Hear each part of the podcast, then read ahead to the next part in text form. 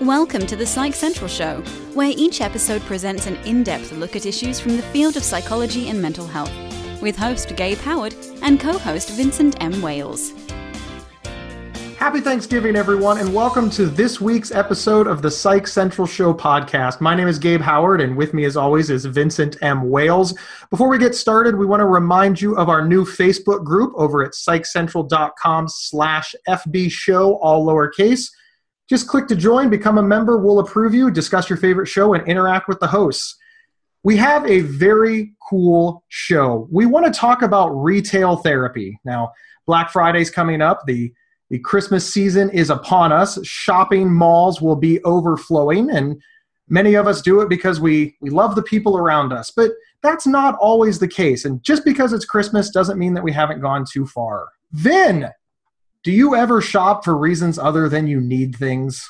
Better question is Do I ever shop when I do need things? I'll, go to the store for something I need and walk out without it, but with bags full of other things. My mother always has a joke that no matter how much you intend to spend at Walmart, it's always 50 bucks. You can okay. go in for a gallon of milk and spend $50. Her other joke is she went to McDonald's in Las Vegas and a Big Mac was $600. And I think it's the same general principle. I think we buy things to make ourselves feel better. We do. You, There's no question about that. Yeah.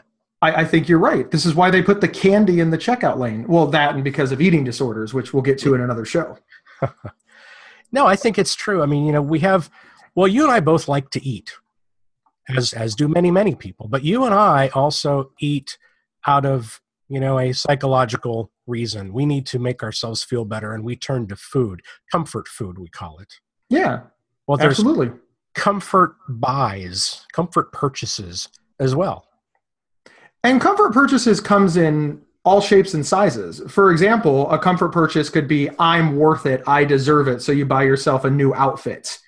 But mm. it can also come in, ooh, I got a great deal.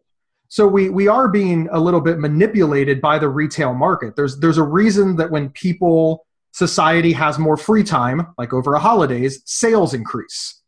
Yep, that is true. But you know, don't sell short when you're stressed out, when you're depressed. Those are those are times when you engage in retail therapy too. Speaking for me personally, when I'm depressed, stressed, or or even angry or otherwise emotional, eating provides a quick fix. See, whatever is making me stressed is, is generally part of a larger problem. Either an important discussion has to be had with a loved one, there's something going on at work, uh, maybe something is uncomfortable in my professional or personal life. But if I eat ice cream, I feel better while I'm eating ice cream. Right, it and, improves your mood. Yeah, and ice cream is easy to get. There's no challenge in it. I run through the DQ. They give me my favorite Blizzard. They hold it upside down. I'm in front of the TV, fat and happy.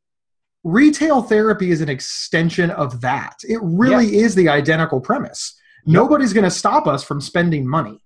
Even if they should.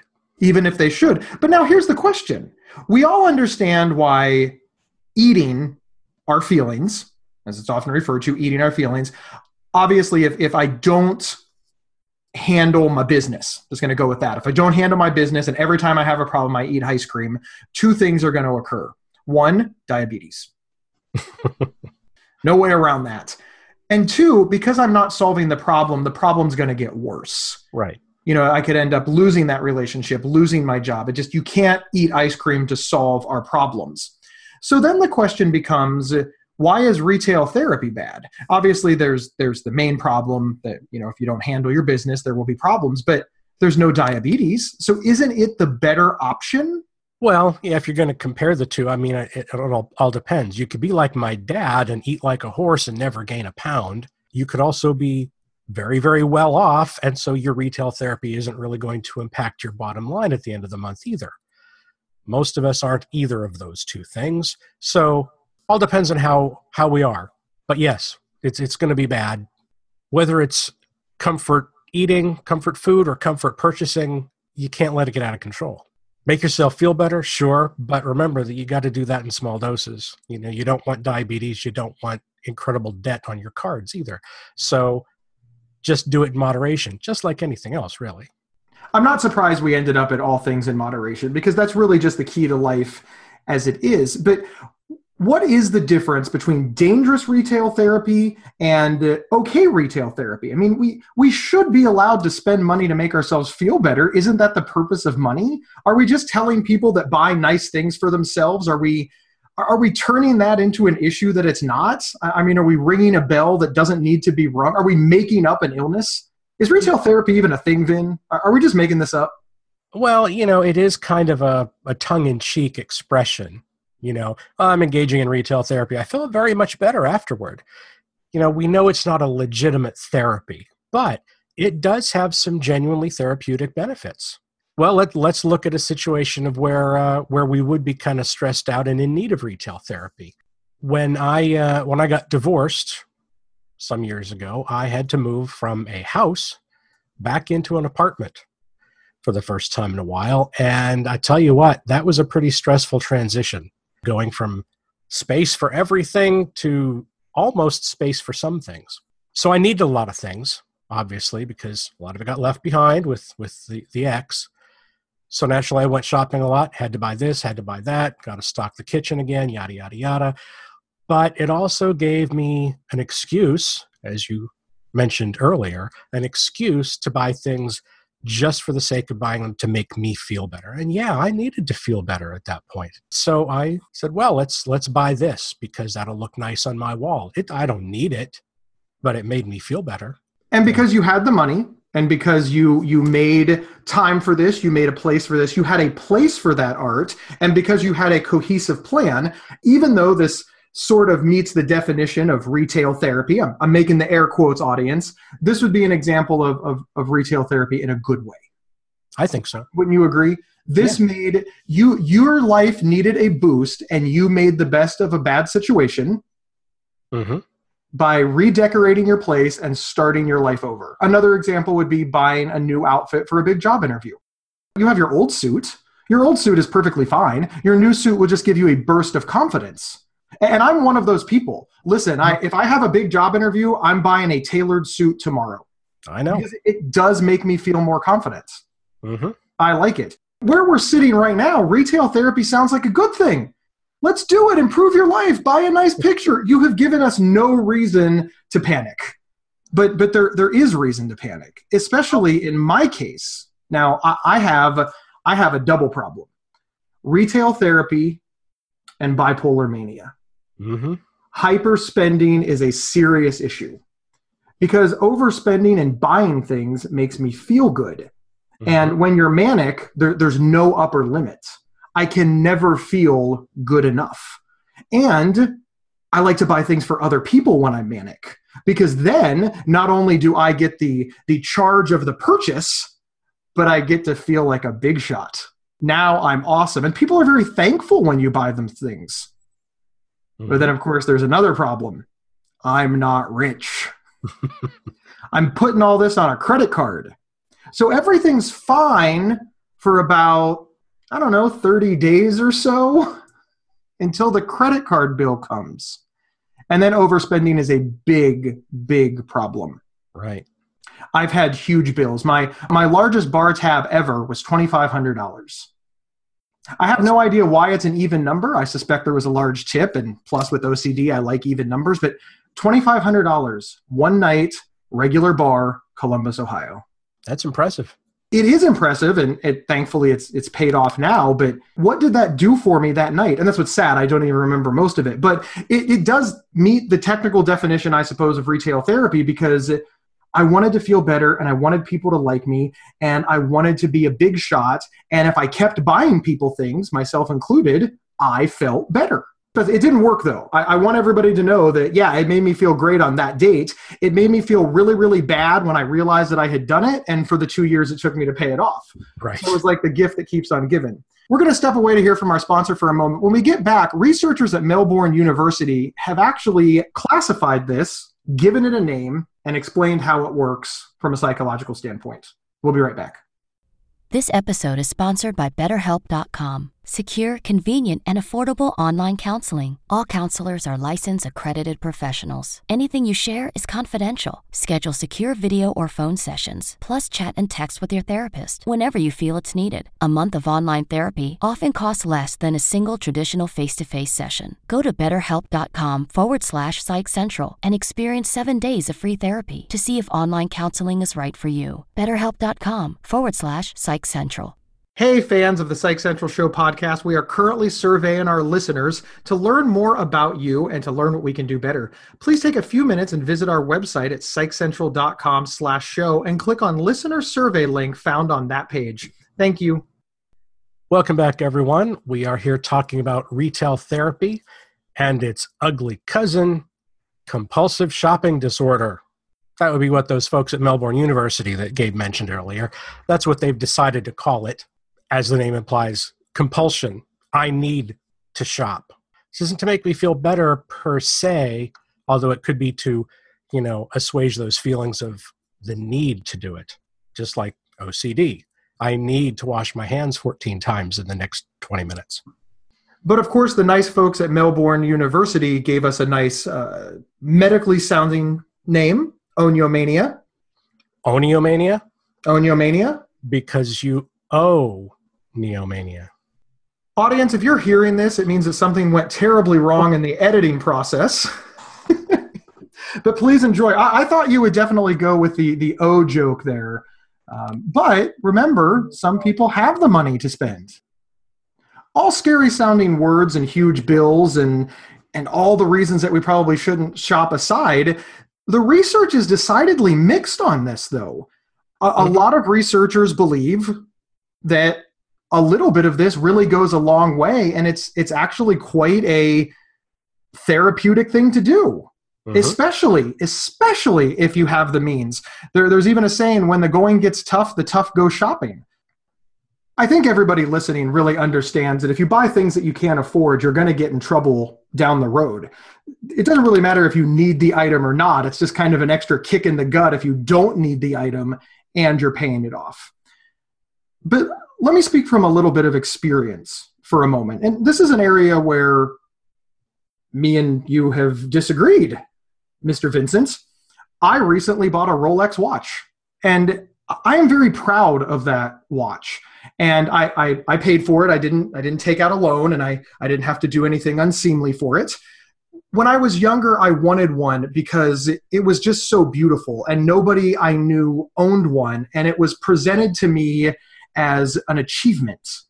You, you had to be doing something right in order to get it. You had to make a plan. You had to be successful. You had to get there. And when I was really, really sick, and I mean, really sick, I was in a day program, I had to make a list of things that I hope to someday accomplish. And you know, I, I put things on there like, you know, work a full time job. And a, a, lot, you know, it, strangely, I, I, think I might have actually said be med compliant too, which should make everybody roll their eyes. And the, the therapist came over and said, What, what's dude? she said, dude, um, except like in professional parlance. She said, This is so sad. I, I mean, you've basically said that you want to get a job, pay your bills. Eh, there's, there's nothing exciting on here. You didn't put a vacation on here. You didn't you didn't put a luxury item. You didn't nothing there's just you you you just want to do the bare minimum and die? Come on just reach for the stars. And i added some stuff. You know I, I, added go on vacation. I hadn't been on a vacation in a long time. I was really really sick. And then i went pie in the sky. I put a rolex on there because i knew that i would never buy a rolex. Because they're just way too expensive i'm not going to go into debt to buy a luxury item. I'm not going to buy it if it means i can't do something else you know, like buy a house or take care of my family. Right. So I knew that if I ever got to the place where I could afford it, it, it really meant that things were going really, really well. And I got there. I, it took another 15 years, but I never thought I'd get there. And now I wear the watch that you call ostentatious and overpriced and ridiculously expensive. And yeah, those things are not untrue, but it's also perfect. I mean, it's beautiful craftsmanship. It's it's luxury, but more than anything, to me, it represents something that I never thought I could do, and that makes it priceless. but I had to earn it. And, and that's why it's okay. Had I gotten out of the hospital a week later, charged up all my credit cards to get this watch, and lived in a you know a homeless shelter with a ten thousand dollar watch, it wouldn't have represented the same things. So I, I think that's the push and pull of this whole retail therapy thing. Is the purchase that you're making in your best interest to provide the maximum amount of uh, goodness that you desire, or is the purchase going to hurt you in the long run? That's a good way to look at it. Definitely. I have a particular purchase, and you mentioned you know the Rolex being this outrageously expensive thing. Well, I have some purchases that I do that some of my friends look at me funny when they hear how much money I spent on these. And I'm talking now about vintage Hot Wheels cars. I am one of those friends. I, I just mm-hmm. want to, before he starts the story, it's wrong. It's just wrong that you do this. right. So as a kid, I played with Hot Wheels cars, got a great deal of enjoyment out of them. I loved them. Of course, you know, the older I got, the more banged up they got, and, and finally they just disappeared. And, you know, thanks to the miracle that is eBay, I can now obtain these cars for a higher price than the 99 cents that I think I bought them for when I was five. But it's it's very cool to have these things again. Now, what what practical benefit is there? Well, there isn't. You know, it's it's just all nostalgia. And yes, I have paid in excess of two hundred dollars for one little Hot Wheels car, which I have to point out is peanuts compared to some of the prices I've seen for them on there. But yeah, I'm not I'm not all that well off financially, so two hundred dollars to me is is nothing to sneeze at. So should I be buying them? Eh, I don't know. It depends on your perspective. You know, I, I could be doing better things with that money, certainly, but they make me happy. And Vin, you paid your rent first. Oh yeah, yeah. you fed your cats first. You paid your health insurance premium first. You you you aren't shirking your responsibilities in order to buy an expensive Hot Wheels car. Absolutely not. That's right. And nostalgia is is it's a well represented phenomenon in our culture. First, we pay retail for something, then something becomes worthless, then 20 years later it becomes really expensive when all the people that remember it when they were 20 now have money to burn when they're 40 and want to relive their childhoods. Oh yeah, how many of us have not thought back and said, "Dang, I wish I still had X, Y, or Z that I played with as a kid because I could sell it now and retire." That would be a nice thing. Speaking of cars, by the way, you know, I drive a PT Cruiser. But, You know, I bought it pretty early on. I wasn't one of the first people to buy them, but I, I got like the second year's model. And back then, you know, it was the thing. PT Cruiser buyers would wave to each other as they passed on the road, right? It was this social connection kind of thing. So even though, yes, buying a car was a necessity, buying that particular one wasn't but I wanted to. I don't know. I liked how they looked. But again, you know, there's there there are groups that get together on PT Cruiser clubs or Corvette clubs or you name it. Uh, there was a town near where I lived in Pennsylvania for a while. I drove through it one time and I saw Karmann Ghias, Volkswagen Karmann Ghias everywhere. It was like they were an infestation, like cockroaches.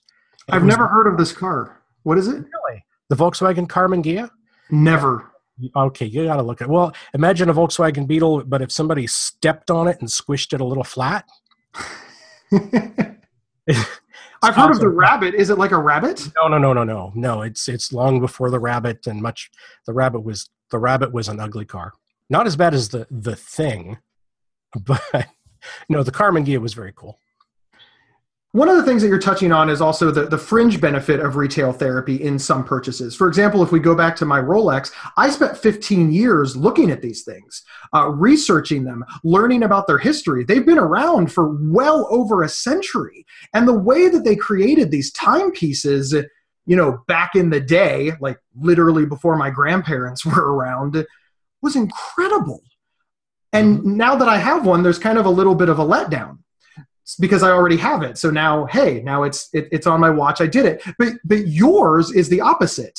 you purchased the PT Cruiser, and now you have this community, all of these people that are waving at each other. So the, the purchase happened, and then you extended joy from it over a period of many years. Mm-hmm. Uh, and sometimes it happens in reverse. You save up for a long, long time, and then when you do it, it's almost anticlimactic. But this really speaks to people. It, it's it speaks to a lot of people. It's the it's the adjacent benefits of right. retail therapy. Now, one of the things that you just said brought something else to mind. You mentioned, you know, researching it and, and looking at them online and everything, which brings us to window shopping. Oh yeah, it was it was absolutely window shopping. Right. Is there is there a therapeutic benefit to window shopping? Do you think? I, I do think that there is because I, I mean, again, it, it, depends on what you're window shopping for and where your mood. Again, all things in moderation. If I start window shopping for 8.5 million dollar mansions, there there might not be a benefit in that because it, it's just unlikely that at 40 years old I'm going to buy an 8.5 million dollar mansion. That's true. That's true. But isn't it nice to fantasize sometimes? I think so, as long as I understand it's a fantasy. Mm-hmm. If I will be unhappy if I don't achieve that dream, and or I start doing things to achieve that dream that are against my moral fiber, uh, robbing banks, for example, um, or I'm just depressed because my life stinks because I'm not in the $8.5 million house, then, then I think that it could be detrimental. Mm-hmm. I think there's a lot of benefit in fantasy, but you have to be careful because this is the same logic that makes people buy lottery tickets. If you buy one lottery ticket and fantasize about winning the jackpot, that, that's amazing. That's a good use of a dollar. But if you buy a thousand dollars a week worth of lottery tickets and fantasize about winning, you've gone too far. Th- this is another example of where you know you, you've got to moderate your fantasy. Right, right. So I suppose the one thing that I I think that we should all keep in mind as we enter yet another holiday shopping season is that it is definitely a, a mixed bag. There are purchases that I have made that if I could go back in time and not make them, I absolutely would because they were not smart and they did not put me in a very good financial situation. On the other hand, there are purchases that I have made that I continue to make today that, while not necessary, do give me a certain amount of joy. And with age comes a certain amount of wisdom and you have a lot of wisdom. I see what you did there. But you know, those age jokes are really getting old. Thanks everyone for tuning in. Remember, you can get one week of convenient, affordable, private online counseling absolutely free anytime, anywhere by visiting betterhelp.com slash psychcentral. Happy holidays, everyone, and we'll see you next week. Thank you for listening to the Psych Central Show. Please rate, review, and subscribe on iTunes or wherever you found this podcast. We encourage you to share our show on social media and with friends and family. Previous episodes can be found at psychcentral.com slash show. PsychCentral.com is the internet's oldest and largest independent mental health website. Psych Central is overseen by Dr. John Grohol, a mental health expert and one of the pioneering leaders in online mental health. Our host, Gabe Howard, is an award winning writer and speaker who travels nationally. You can find more information on Gabe at gabehoward.com. Our co host, Vincent M. Wales, is a trained suicide prevention crisis counselor and author of several award winning speculative fiction novels. You can learn more about Vincent at vincentmwales.com. If you have feedback about the show, please email talkback at psychcentral.com.